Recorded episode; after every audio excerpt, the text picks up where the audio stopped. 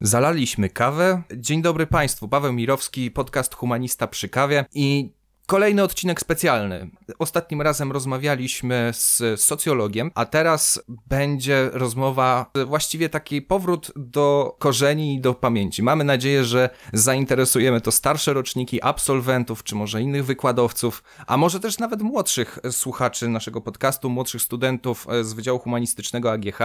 Moim i Państwa gościem jest profesor Łukasz Trzciński. Dzień dobry, panie profesorze. Kłaniam się panu i kłaniam się państwu ja to mówię, jest to bardzo ważny dla mnie odcinek ze względu na sentymenty i wspomnienia. Pan profesor Łukasz Ściński prowadził pierwszy wykład, na którym ja uczestniczyłem w życiu. To była środa, chyba 2 października, wstęp do kulturoznawstwa, jeszcze w takiej dłużej sali, sali wykładowej w budynku C2. Ale pan profesor jest religioznawcą i antropologiem i no, już jest na emeryturze. Rozumiem, że z satysfakcją, czy już taki, czy jeszcze zostały jakby powroty do pracy, działalności naukowej?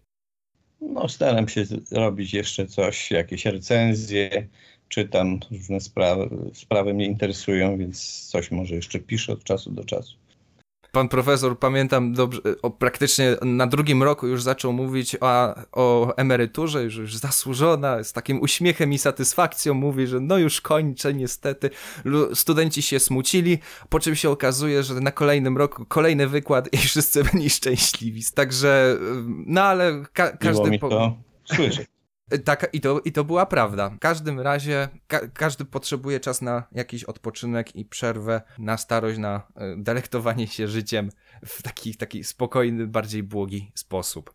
Pan profesor zajmował, jest, tak jak wspomniałem, jest religioznawcą i antropologiem, ale właściwie jak, jakby ktoś się zain chciał zainteresować e, publikacjami pana profesora, to można zauważyć taki pewien porządek, że właśnie starsze prace odnoszą się do kultury i religii Indii, także dalek, dalekowschodniej Azji.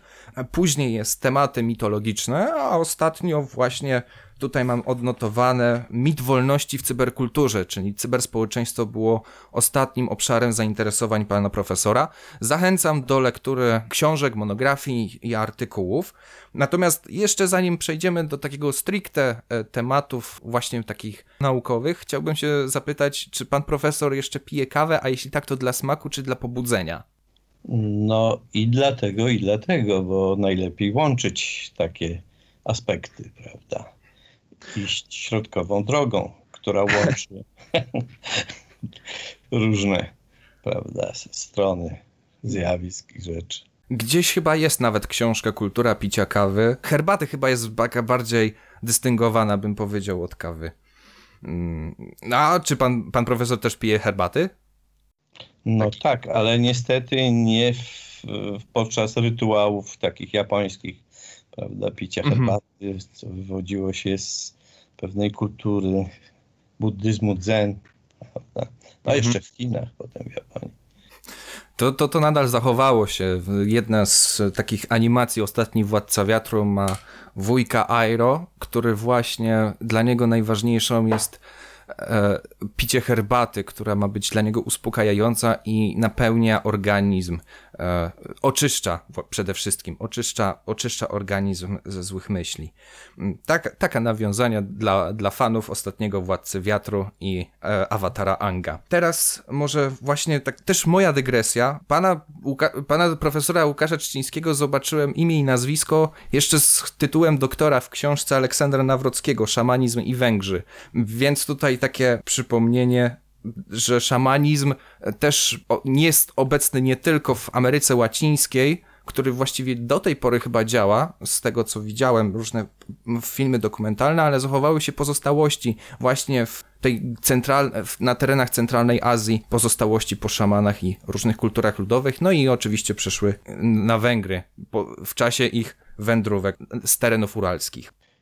Jeśli, jeśli pan wspomniał o szamanizmie w odniesieniu do Ameryki Południowej, to można powiedzieć, że ten szamanizm był w ogóle y, jako pierwotna koncepcja kulturowo-religijna czy wierzeniowa, jak to się najczęściej mówi, bardzo rozpowszechniony, bo i Ameryka Południowa oczywiście, i y, Ameryka Północna, Azja, Afryka, no, y, zachowują do dzisiaj pewne wątki koncepcji szamańskiej. Być może sam pomysł, czy sama koncepcja postaci bohatera kulturowego związana jest właśnie z postacią szamana jako pewnego przewodnika grupy społecznej. Y, jeśli chodzi natomiast o mm, Węgrów, to naród bardzo szamański y, był to. Jeszcze do dzisiaj istnieją takie ślady szamanizmu na Węgrzech. Taltosz, czyli ten węgierski szaman, odgrywał bardzo dużą rolę właśnie e, wśród Węgrów. Porównywalna była też do dzisiejszej Finlandii, czy do dawnej Finlandii, gdzie szamanizm był mm, bardzo mocną mm, e, taką koncepcją kulturową też. No, dzisiaj mm, szamanizm jest y, eksplorowany przez y, psychologów, przez psychiatrów, zwłaszcza y, przez y, ludzi reprezentujących te zawody, gdyż on był związany bardzo mocno z osiąganiem odmiennych stanów świadomości. To osiągnięcie tych stanów było związane zwykle z użyciem jakichś środków halucynogennych, Wiemy, że mm, no w ogóle jest to problem społeczny, używanie tego typu środków, które zmieniają świadomość, ale być może jakieś wytłumaczenie, jakieś ślady rozwiązań można by, niektórzy tak uważają, z psychiatrów i psychologów, znaleźć właśnie e, w szamanizmie, który bardzo powszechny był w społecznościach pierwotnych, na przykład pani Erika Bourguignon, taka psycholożka czy antropolożka francuska, e, robiąc ewidencję społeczności pierwotnych, stwierdziła, że w 97%, tam ona badała 450 takich społeczności, no, użycie środków halucynogennych było powszechne. Oczywiście zrytualizowane, mające służyć poprzez osiąganie tych stanów mm, odmiennej świadomości nawiązaniu kontaktu z jakimiś duchami, prawda, bóstwami. Oczywiście o szamanizmie bardzo można długo opowiadać, ale myślę, że wskazanie na ten. Ja bym w sobie nawet troszkę przedłużył, ponieważ ja pamiętam na etnografii poznaliśmy tematów o znachorkach i szeptunkach, znachorach, szeptunach, którzy też byli ścigani przez majestat prawa i do tej pory są ścigani ze względu na różne formy jak medycyny alternatywnej. No i właśnie e, szamanizm długo wiązał się z przeświadczeniem wiary w jego działanie, a teraz stają się po, po, pierwsze z barierą nauki, kon, konfrontacje są, że tak naprawdę mm, szamani są nieskuteczni, czy to są oszuści, ale jednak mimo wszystko zachowały się przeświadczenie o skuteczności ich działania. I teraz pytanie, czy to jest efekt kulturowy, czy po prostu pojawiły się faktyczne pozytywne efekty prac szamanów nad, przy osobach chorych, czy też może opętanych dla tych, dla tych społeczności. Pierwszym, który zwrócił uwagę na to, że szaman nie jest osobą chorą psychicznie, dlatego że on panuje nad swoim transem, był wielki religioznawca Mircea Eliady, prawda? Natomiast jeśli chodzi o konkretnie skuteczność działań szamańskich, to istnieje bardzo ciekawy tekst związany z badaniami nad tą sprawą, też wybitnego, jednego z najwybitniejszych antropologów, mianowicie Claude'a Levi-Strossa, który zwraca uwagę na to i e, ta uwaga jest poparta bardzo solidną analizą taką strukturalistyczną, że leczenie szamańskie ma skutek wówczas, jeżeli mamy do czynienia z chorobami, jak to się mówi, psychofizycznymi, gdzie zaburzenia e, pewne fizykalne w ciele są związane z psychiką pacjenta. Claude Lévi-Strauss y, w swojej mm, antropologii strukturalnej prawda, mm, wskazuje na, na fakt taki, że y, leczenie szamańskie jest jakby odwrotnością, albo byśmy powiedzieli lustrzanym odbiciem. Można tłumaczyć, dlaczego tak jest, bo poprzez różne czynniki psychosocjologiczne jest lustrzanym odbiciem terapii y, psychoanalitycznej. No zresztą tutaj sięga, jeśli chodzi o terapię psychoanalityczną, do Freuda. No, można się z tym zgadzać, można się z tym nie zgadzać. Wydaje się, że są to bardzo y, poważne argumenty, natomiast jeżeli ktoś uważa na przykład, że sama psychoanaliza freudowska, bo takiej ostrej, mocnej psychoanalizie freudowskiej tutaj się trzymał, przy, przy niej był właśnie Claude Lévi-Strauss, nie działa, no to w ten czas oczywiście siłą wynikania nie działa też terapia szamańska. Oczywiście to nie jest tak, że szaman robi jakieś rytuały i noga odrasta, którą jakiś zwierz, prawda, tam mu poszarpał. Tylko, jak wspomniałem, na co zwracał uwagę Claude Lévi-Strauss, ze skutecznością szamańską możemy mieć do czynienia wówczas, kiedy to jest y, choroba, gdzie czynniki psychiczne, na przykład różne blokady psychiczne, prawda, wpływają też na stan fizyczny. No oczywiście no, weźmy sobie przykład taki nerwic, prawda, jakiś, gdzie psychiczna sytuacja pacjenta czy pacjentki, prawda, niewątpliwie wpływa na to, co się dzieje e, z ciałem, dajmy na to w nerwicy neurostenicznej czy histerii, a więc, a więc to wszystko zależy od tego, jaką koncepcję też naszej medycyny i skuteczności, prawda, w tej medycynie przyjmiemy. Na pewno, jeżeli y, ktoś wierzy, tak jak członkowie społeczności pierwotnych, w ten światopogląd, który reprezentuje szaman, to wszystko jest y, bardziej proste, dlatego że wówczas y, ten rytuał ozdrowieńczy potwierdza też obraz świata, prawda, całą koncepcję mhm. kosmosu i to może oddziaływać, nie ulega wątpliwości, na psychikę, a poprzez psychikę też na stan jakiś e, fizyczny. Oczywiście nie tak jak w przypadku ucięcia te, czy poszarpania tej nogi, polowania. Takich cudów raczej nie ma. Rozumiem. Kolejne wspomnienie z wykładów z panem profesorem polegało na tym, że pan profesor na drugim roku, e, to już chyba była antropologia kulturowa, cykl wykładów i pan profesor zachęcał nas, studentów drugiego roku pierwszego stopnia, do aktywności publikacji naukowych i do wysyłania prac do czasopism amerykańskich, ponieważ e, tam Amerykanie cierpią na deficyt humanistów. I że to było takie dość motywacyjne, że nawet na naszym poziomie jesteśmy w stanie coś napisać wybitnego, przynajmniej okiem innych naukowców. No, trochę się czasy pozmieniały, już mamy więcej tych zachodnich czasopism. Są to wysokopunkt, tak zwane wysokopunktowane czasopisma, pisma, w których naukowcy powinni celować do tworzenia tych publikacji. Niemniej jednak, no, wyczyn byłby taki napisać taką mini pracę licencjacką i dostać publikację, ale motywujące dla, dla studentów kulturoznawstwa i innych humanistów.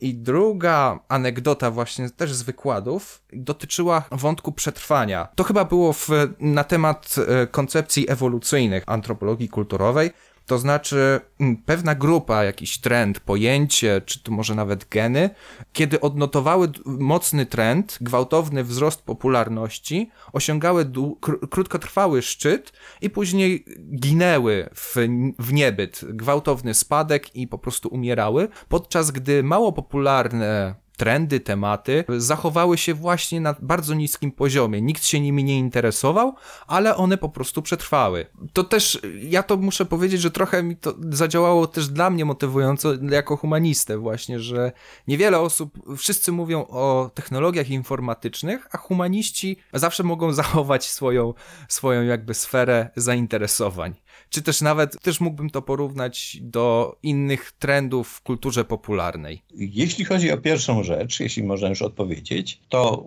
myślę, że y, stawianie sobie wysokiej poprzeczki, prawda, jest zawsze dobre. A ja spotkałem dużo prac licencjackich i dużo prac magisterskich. Prowadziłem w swoim życiu około 400 więc y, coś na ten temat wiem. Y, no, y, nadaje się, nadawało się do tego już zasługiwało na to, żeby znaleźć się w bardzo dobrych czasopismach. Nieraz zadziwiające, świetne pomysły tutaj mieli studenci właśnie i niezależnie od roku, no potem to jest bardziej dojrzałe na wyższych latach, prawda, ale przygotowanie do czegoś takiego jest myślę sensowne. Natomiast mm, jeśli pan mówi, y, panie Pawle, nie wiem czy mogę tak mówić do pana. Bardzo proszę. Byłem podopiecznym. Panie Pawle, więc, y, więc jeśli chodzi o tą drugą kwestię, to ja ją kojarzę z takim tematem, który poruszałem i który mnie osobiście też y, no, interesował i, i dużo dało mi to, to były takie modele ewolucyjne, y, bardzo abstrakcyjne. Właściwie one były matematyczne, ale z taką interpretacją humanistyczną też można je przedstawiać. Mianowicie to były modele rozwoju profesora Romana Galara. W takich najprostszych modelach przedstawione jest to, że im większa adaptacja do jakiegoś środowiska, tym większe niebezpieczeństwo, że przy zmianie tego środowiska te, nazwijmy, osobniki, te jednostki, prawda, mhm. które już zajęły tą wysoką niszę na takim, na takim pagórku ewolucyjnym, odpadną, dlatego że jak środowisko się zmieni, to w ten czas już ta adaptacja bardzo dobra, wysoka specjalizacja nie będzie funkcjonować w tym nowym środowisku. Natomiast te wszystkie osobniki, prawda, ci ludzie, czy te powiedzmy instytucje, urządzenia, no, jakieś jednostki, prawda, takie określone, zajmują jeszcze zbocze tego pagórka, jeszcze tam pełzną do góry, tak powoli się adaptują, prawda, jeszcze, jeszcze mają takie bagaże z przeszłości, prawda, oni nie są jeszcze dobrze, na przykład ci ludzie adaptowani, prawda, do, do, do tej sytuacji, no to jeżeli ta sytuacja się zmieni, to wówczas oni mają kompetencje szersze. Mogą y, przeskoczyć do nowego jakiegoś trendu ewolucyjnego. Była taka na przykład sytuacja, mi mówili znajomi biolodzy, podczas właśnie ewolucji, że były jakieś, na tym się nie znam, jakieś osobniki, prawda, jakieś zwierzęta, które przeszły z, ze trybu wodnego do trybu y, lądowego y, na jakimś obszarze, w jakimś tam okresie, no, zaczęły się adaptować, prawda? Tam ta skrzela, zaczęły się zamieniać płuca. Zmieniło się nagle środowisko z powrotem na wodne. No, wszystkie te, które już miały płuca, utonęły. Natomiast te, które nie były jeszcze zdecydowane, prawda? Z powrotem mogły się do tego środowiska wodnego adaptować. No i takie wnioski, oczywiście to był przykład bardzo szczególny, ale można wyciągać w ogóle do całej ewolucji. Nie wiemy, jak będzie, dlatego że ewolucja opiera się na koncepcji przypadku.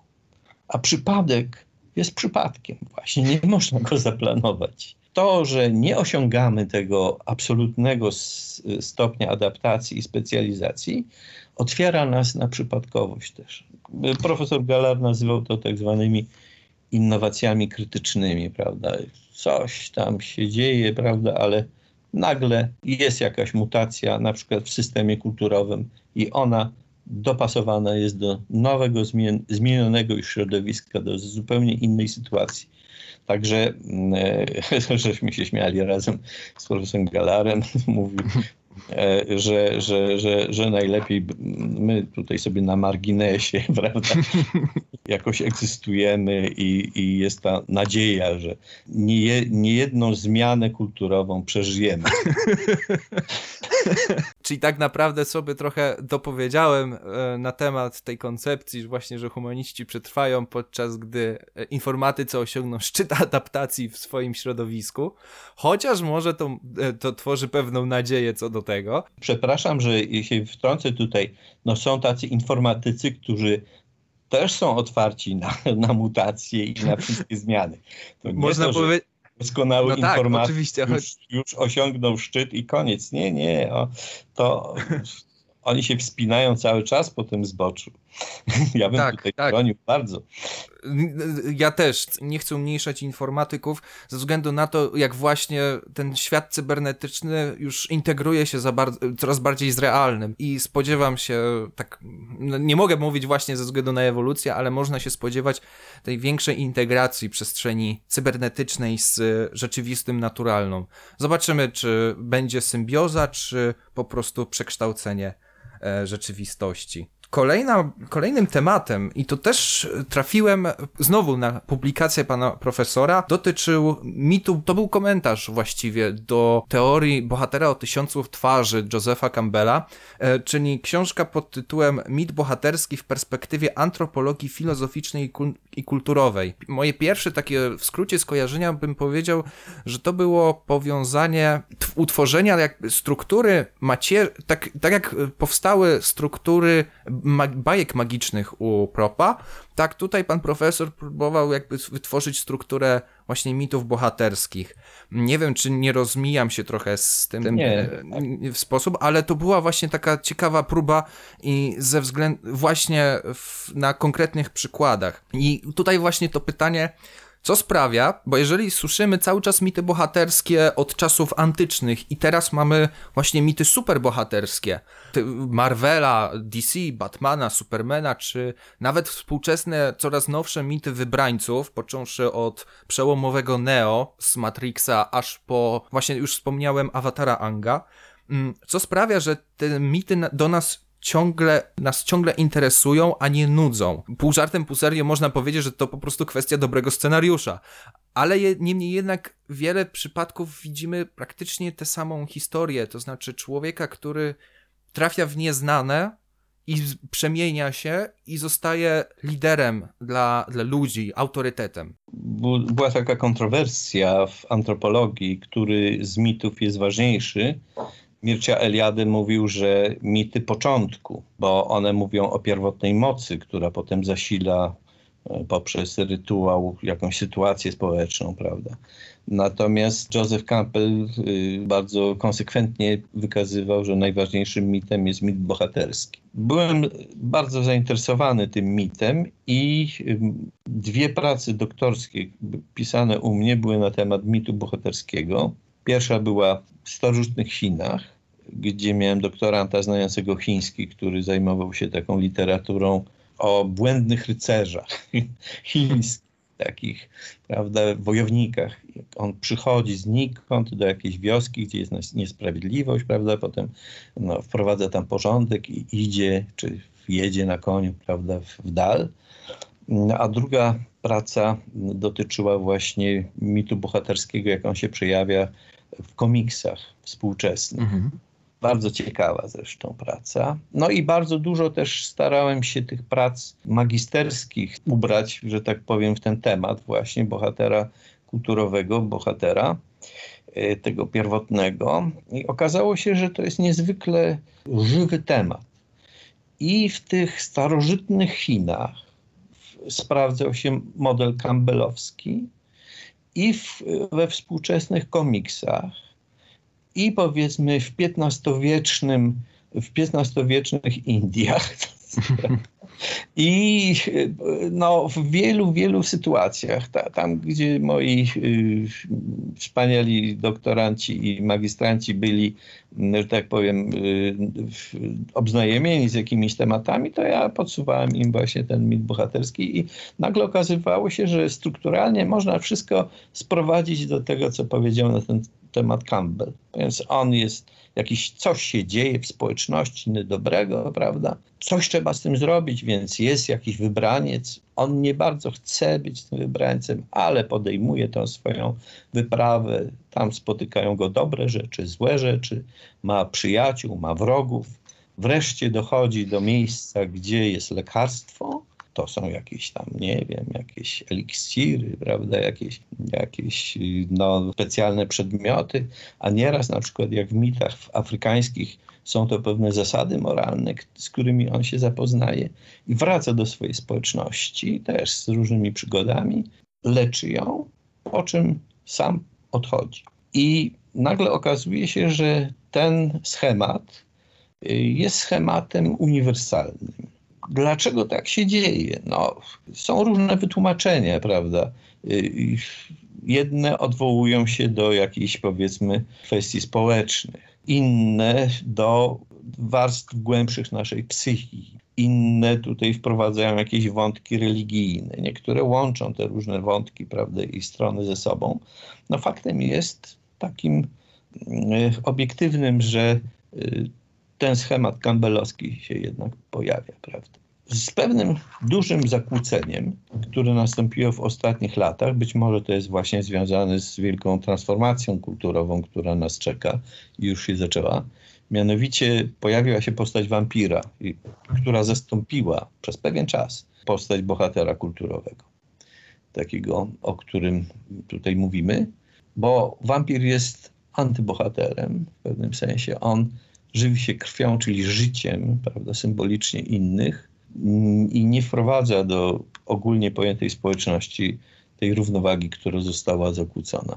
Y, to być może ja, ja taką tezę postawiłem, że to jest właśnie związane z tą transformacją, że najpierw trzeba coś zburzyć, żeby zbudować coś nowego. I co nowego powstaje? Znowu wraca bohater kulturowy po tym okresie wampiryzmu, że tak powiem, prawda? Mianowicie to jest bohater już cyberkultury, prawda? To jest nowy bohater.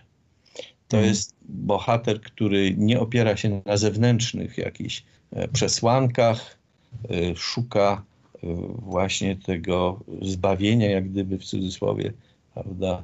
Nie w sensie religijnym, ale no nieraz też, ale takiego bardzo ogólnie pojętego rozwiązania tej sytuacji w sobie, w, w swojej wolności. To jest bardzo duże wyzwanie. Jeżeli by tak było, to cyberkultura, w którą wchodzimy, stawia przed nami olbrzymie wyzwanie takie kulturowe, żebyśmy mogli przetrwać, przetrwać to, co się dzieje. No właśnie, otworzył pan profesor puszkę pytań, które, które we mnie drzemały i po prostu zaognił pan te tematy. Po pierwsze, właśnie temat antybohaterów.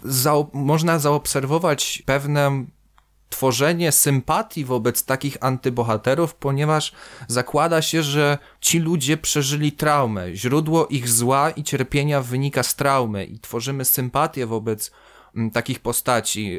Mówiło się o, ostatnim Jokerze z tego świata Batmana, ze względu na to, jak został potraktowany przez społeczeństwo i przez miasto Gotham, jak był spychany na margines.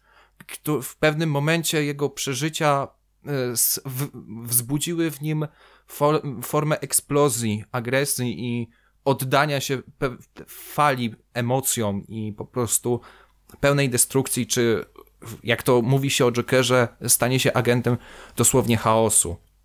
Inicjatorem tego chaosu. Innym antybohaterem można mówić właśnie z Avengersów, superkomiksy, e, Thanos, który w imię ochrony całego życia i natury we wszechświecie postanowi zniszczyć pół całego, całej egzystencji we wszechświecie.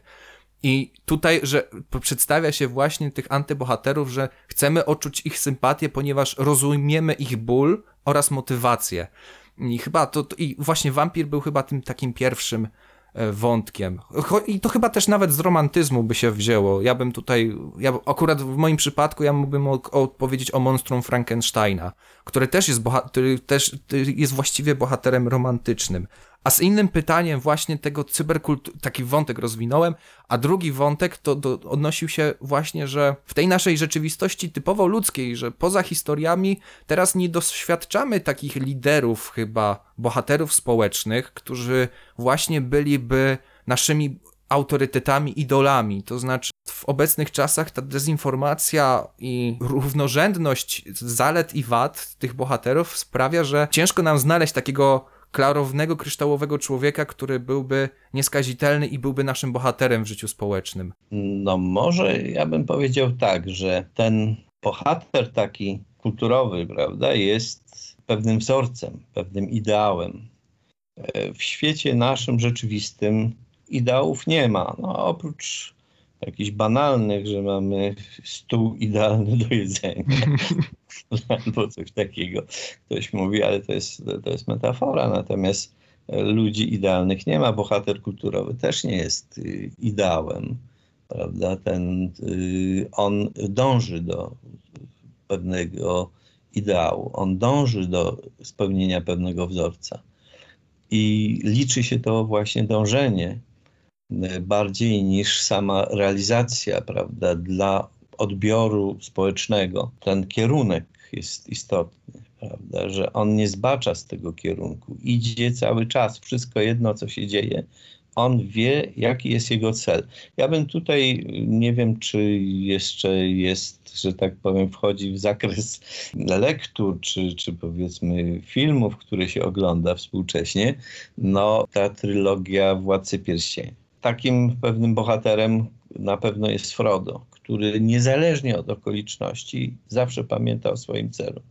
Prawda? Wie, że ma coś załatwić ma czegoś dokonać, prawda? Nie cofa się nigdy, y, żeby spełnić jednak ten swój cel, prawda? Który ma na cel, to znaczy, to, to, to w tym celem jest oczywiście przywrócenie równowagi świata, prawda? I, i, i, i uzdrowienie jakieś świata, prawda, które się nastąpiło. A więc mm, ja mam wrażenie, że tutaj ważne jest to y, z jednej strony dążenie, ten kierunek, a druga kwestia jest taka, że no, w realu, w realu byśmy powiedzieli, prawda? No takich bohaterów właściwie nie ma. Mogą tylko w jakichś tam aspektach spełniać te, te postulaty, prawda, które przypisujemy do postaci bohatera. Natomiast jeszcze jest jedna kwestia. Współcześnie, dzisiaj dokonuje się wielka zmiana kulturowa i z jednej strony jest to, o czym Pan mówi, że y, postać antybohatera, tak jak scharakteryzował Pan tą postać, no poprzez tą traumę, której doświadczył i czujemy się wówczas dzięki temu jakoś pokrewni, bo też czujemy, że jesteśmy jakoś skrzywdzeni, prawda? Ta postać no, realizuje się w popkulturze, w różnych dziełach takich czy innych, z drugiej strony na pewno jest ta tęsknota za prawdziwym tym bohaterem, prawda, który jednak uzdrowi nas właśnie. Uzdrowi nas w, w sytuacji niepewności, w tym świecie, gdzie nie można być pewnym właściwie już niczego, prawie że, prawda? On nam wskaże pewną drogę bezpieczeństwa. Jak pisał taki antropolog, nie wiem czy pan pamięta, nazywał się Clyde Clacon, prawda? Tak, no, pamiętam. Tak, tak. No właśnie, on pisał w ten sposób, że głównym celem wszystkich mitów jest zapewnienie nam poczucia bezpieczeństwa. To nawet nie chodzi o samo bezpieczeństwo, żebyśmy mieli, ale mity powstają wówczas, kiedy jest sytuacja niejednoznaczna. Niejednoznaczność powoduje to, że czujemy się niewygodnie, niekomfortowo, prawda? Bo nie wiadomo, co się stanie. Prawda? Nie mamy jasno określonych warunków, w których będziemy za chwilę, za godzinę, za dzień, za rok, prawda? Teraz pandemia jeszcze przyszła. Nie wiadomo, kto nam przyniesie w prezencie nową, nową mutację. O rany. To jest taka sytuacja niepewna. Poza tym nie wiemy, co się będzie działo, jak na przykład już, już wiemy, że Elon Musk prawda, mm, w swoim Neuralinku mm, już ma małpę, która swoimi myślami e, steruje maszyną, także gra prawda, w jakąś tam grę, a więc to jest taka cyborgizacja. Kim będziemy, prawda? Nie mamy jasno określonego naszego statusu, kim za 10 lat, za 20, może jakieś chipy nam, prawda, mówią jedni wstawią, może, może to, może tamto i tak dalej. Jest sytuacja niepewności. Taka, jaka jest charakterystyczna dla wyjściowej sytuacji każdego mitu. I Klakon mówi w ten sposób, że y, mit jest w ten czas, kiedy czujemy się niepewni, kiedy czujemy swoje zagrożenie. Prawda? Przychodzi coś do nas i my Y, nie czujemy się komfortowo. To jest niebezpieczne. A mit pozwala nam przetrwać. Na tą funkcję mitu, że możemy przetrwać, zwraca uwagę też Claude Lévi-Strauss, prawda? On mówi w ten sposób, że no, mity stają, stawiają nas w sytuacji nie do rozwiązania. Na przykład no, jest życie i śmierć. To są kategorie takie, tak racjonalnie myśląc, że jak ktoś umarł, to nie żyje. No, nie, nie ma co, prawda? A mit to jest jeszcze religia, prawda? Ale zostawiam No ją tak. tutaj na boku w tym momencie, a mit mówi nie, będziesz żył po śmierci. No tak. Czyli z jednej strony śmierć jest jako zakończenie życia, ale żyje się po śmierci. I Levi Strauss mówi, mit opowiada tą sytuację w ten sposób, że buduje wewnętrzną harmonię, równowagę pomiędzy mitami, mit, y, przepraszam, mitologamami, prawda, czy mitemami, tymi podstawowymi takimi elementami mitu, to można zobaczyć w takiej macierzy. I ta równowaga, jak jest zachowana, to umysł mówi, aha, no umrę, ale będę żył. To znaczy y, dostarcza nam nieprawdziwej z punktu widzenia racjonalności odpowiedzi, ale dzięki tej odpowiedzi możliwe jest życie. Życie indywidualne i życie społeczne. No tak. Tak to widział właśnie e, Levi Strauss, prawda? Myślę, że to są uwagi, które stosują się i do dzisiejszych czasów. Jesteśmy w sytuacji zagrożenia, ale czekamy na jakiś mit. On się pojawi, nie, nie ulega wątpliwości, prawda? W, w, bo taka sytuacja jest trochę dystopijna. Ja, ja właśnie w, mam straszne wątpliwości co do mitów, ponieważ coraz częściej można usłyszeć taką indywidualne podejście do tego, skoro coś nie jest w stanie cię, ci zapewnić spokoju, to sam musisz wytworzyć ten swój spokój. Zaufać jakimś autorytetom, zaufaj nauce na przykład. Zaufa, zaufanie na, właśnie nie formą duchowym, tylko formą bardziej materialnym. Zaufaj tego, co widzisz, to, co czujesz, szczególnie właśnie zaufaj emocjom i uczuciom własnym i to da ci spokój. Ta niepewność, ona może nie tyle nikt nie zapewnia mi, że moja niepewność zniknie, ale przynajmniej po, pomoże mi ustawić sobie właśnie tę moją rzeczywistość i codzienny dzień. To znaczy, no to jest to odrzucenie, jakby rozmyślanie właśnie od tej rzeczywistości takiej poza zasięgiem naszego wzroku, jak działa świat, czy właśnie będzie, czeka nas coś po śmierci. Skup się na tym, to, co jest tu i teraz. I to jest takie odwrócenie, chyba właśnie odejście od mitów. Tak, tylko czy ono daje szczęście i spokój? Ja w to wątpię. Mm. Patrząc na ludzi, nie, nie, nie, nie badałem żadnych socjologicznych, nie prowadziłem żadnych tu badań, ale z tych jakichś wyrywkowych, powiedzmy, informacji, które mam, to wydaje mi się, że takie skupienie na tym tylko nie daje właśnie poczucia bezpieczeństwa i takiego Mhm. zaspokojenia. Tak mi się wydaje. Natomiast indywidualne mity, no to są takie mity, o których mówił Levi Strauss, prawda? To są takie mity właśnie, które pojawiają się podczas procesu psychoanalitycznego. Prawda? Mm. Przeciwstawiał im te mity takie pierwotne, że one są społeczne, ale działają indywidualnie, prawda? Na, na poszczególnych ludzi. Mm. Natomiast mnie się wydaje, że, tak, że zostając w klasycznej definicji mitu, on musi pojawić się w społeczeństwie i musi jakoś się wyłonić, prawda? Być może w, w sferze sztuki. Kiedyś powiedział tak e, Pablo Picasso, że sztuka jest jak zegarek, spieszy się. Może się spieszyć.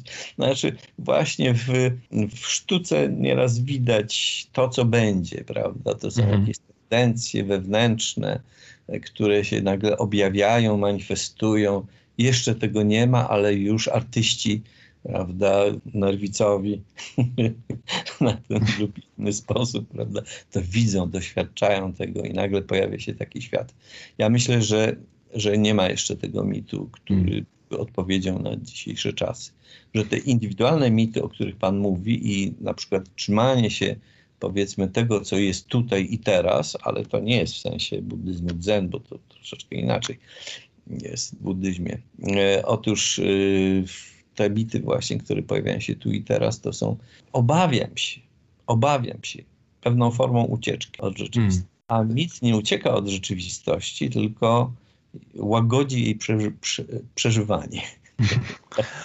Ostatnim tematem naszej rozmowy będzie właśnie ostatni przedmiot badań pana profesora. Jedną z ostatnich, właśnie publikacja z 2000, przynajmniej tak znalazłem w spisie, w 2014 roku opublikowana została książka Mit wolności w cyberkulturze. Przechodzimy do rzeczywistości i szczególnie teraz, tak jak już e, wyszło z moich ostatnich spotkań ze studentami z naszego wydziału, jak bardzo ta przestrzeń internetowa, ta cyberprzestrzeń, przestrzeń wirtualna silnie się ze względu na COVID bardzo przyspieszyła zintegrowanie się tej przestrzeni wirtualnej ze światem rzeczywistym i stała się no właściwie nierozłączna. Coraz częściej polegamy bardziej na systemach informatycznych, na transmisji danych i to też jest źródło naszych problemów. Tutaj e, pan profesor, właśnie tytuł książki Mit wolności. Czy pan profesor jest pesymistyczny wobec tego, czy e, odnośnie naszej wolności i bezpieczeństwa w, właśnie w tej przestrzeni cyber, czy raczej jednak robi się, studzi pewne emocje, co to będzie, co to będzie. Panie Pawle, myślę, że to znaczy ja postarałem się jeszcze, bo bym dodał tutaj, nie chwaląc się, że napisałem jeszcze taką książeczkę Koncepcję rozwoju i mitologię przyszłości. Ona tak, wyszła tak, tak w 2016 roku, gdzie staram się odpowiedzieć na niektóre pytania, które postawiłem właśnie w tej cytowanej przez Pana y, micie wolności w cyberkulturze. No, myślę, że tak zupełnie zaczynając od ogólnych zupełnie stwierdzeń, ja byłbym tutaj zgodny z tym, co powiedział y, Kurzweil. Y, mianowicie, no można cenić go nie, nie cenić, prawda, ale no, pewnym wizjonerem na pewno jest ten człowiek. Najpierw jego wizje dotyczyły tych fabryk, które zakładał, prawda, wysokich technologii. Ostatnio taka informacja była, którą się, no, prawda, ucieszyłem, czy nie ucieszyłem, że był jednym z dyrektorów Google'a. Ale, ale e, Kurzweil w swojej koncepcji technoewolucji. To jest w ogóle interesująca bardzo koncepcja i odpowiada temu tematowi, o którym teraz mówimy. Mówi w ten sposób, że czy tak będzie, czy nie, ostatecznie jest naszym wyborem.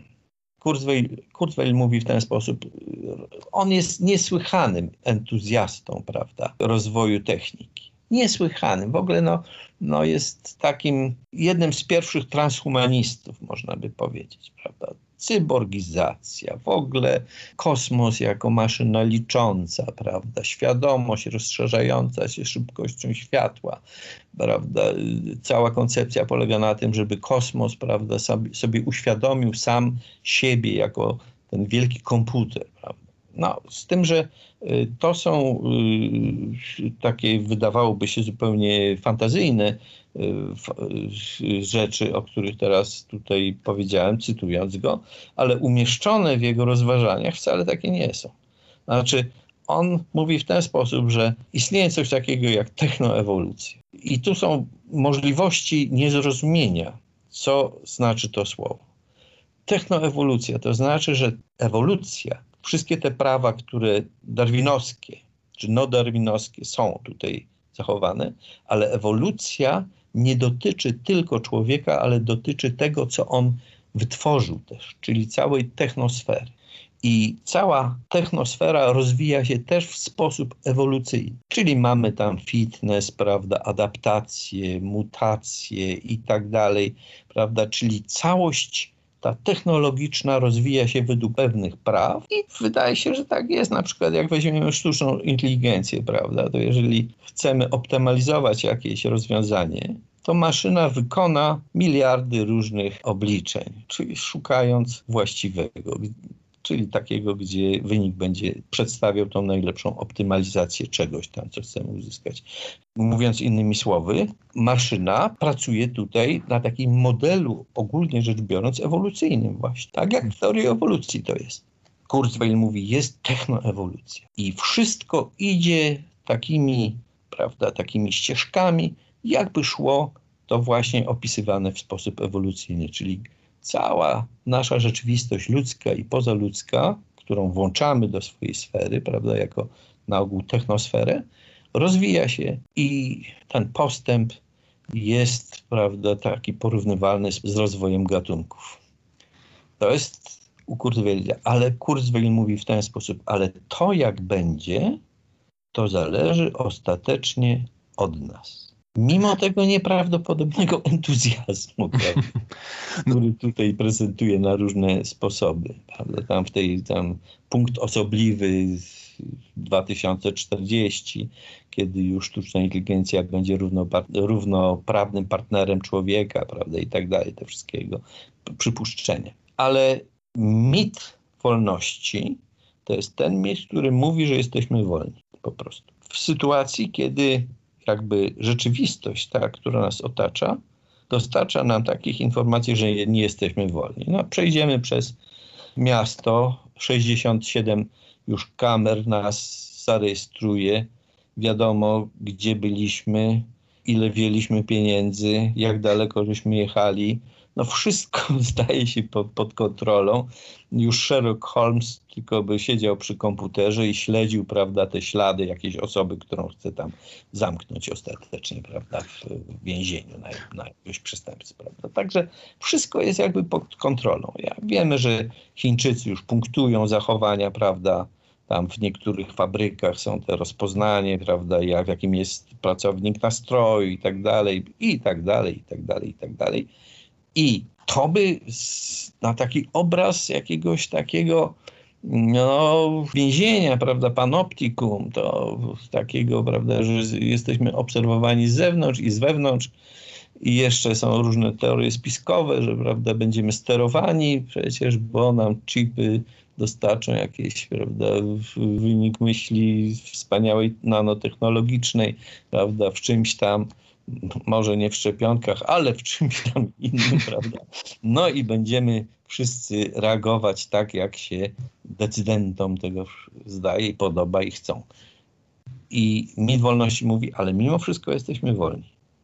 Na czym ta wolność miałaby polegać według tego mitu? Otóż refleksja tu jest jakimś takim niesłychanym. To, to jest moja tutaj taka koncepcja, że tak powiem, którą staram się tutaj rozwinąć. Myślenie refleksyjne właśnie, dopóki ono trwa, to ono jest związane z wolnością. Jeżeli nie ma refleksji, jeżeli idziemy takimi prostymi schematami, to w ten czas jesteśmy zanurzeni w tym świecie, który jest determinowany, gdzie nie ma wolności, są różne konieczności. Ale ta sfera refleksji, którą w sobie jak można odnaleźć, mam nadzieję każdy, prawda, no to jest tą sferą właśnie, która jest tą sferą wolności, gdzie można podjąć tą kurzweilowską, prawda, decyzję. Mhm. Czy my chcemy tego? Czy chcemy, żeby rozwijać, prawda, naszą cyborgizację? Czy chcemy tego, tamtego, prawda, i tak dalej. Ta, ta refleksja. I to nie muszą wszyscy mieć, prawda, ale jeżeli część ludzi będzie miała, to, to, już, to już jest nieźle. A może to jest tylko próżna nadzieja moja.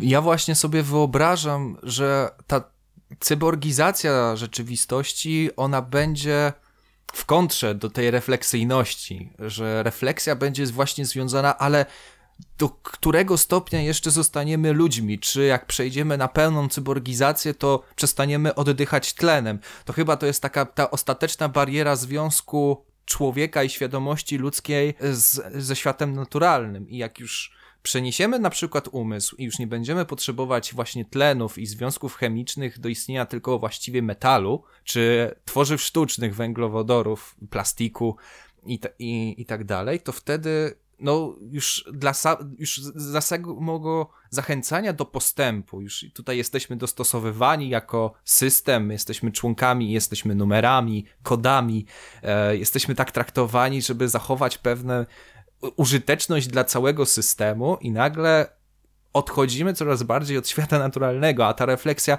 no ale wtedy jak przestaniemy być ciałem biologicznym, to czy nadal będziemy ludźmi? Czy, czy nadal już możemy się. I tu widzę ten konflikt, tak też tę, wolność. I będzie. Ja mam, ja mam pesymistyczną oczywiście e, wizję tego, że im mniej jesteśmy naturalni, tym mniej jesteśmy ludzcy. ludzcy.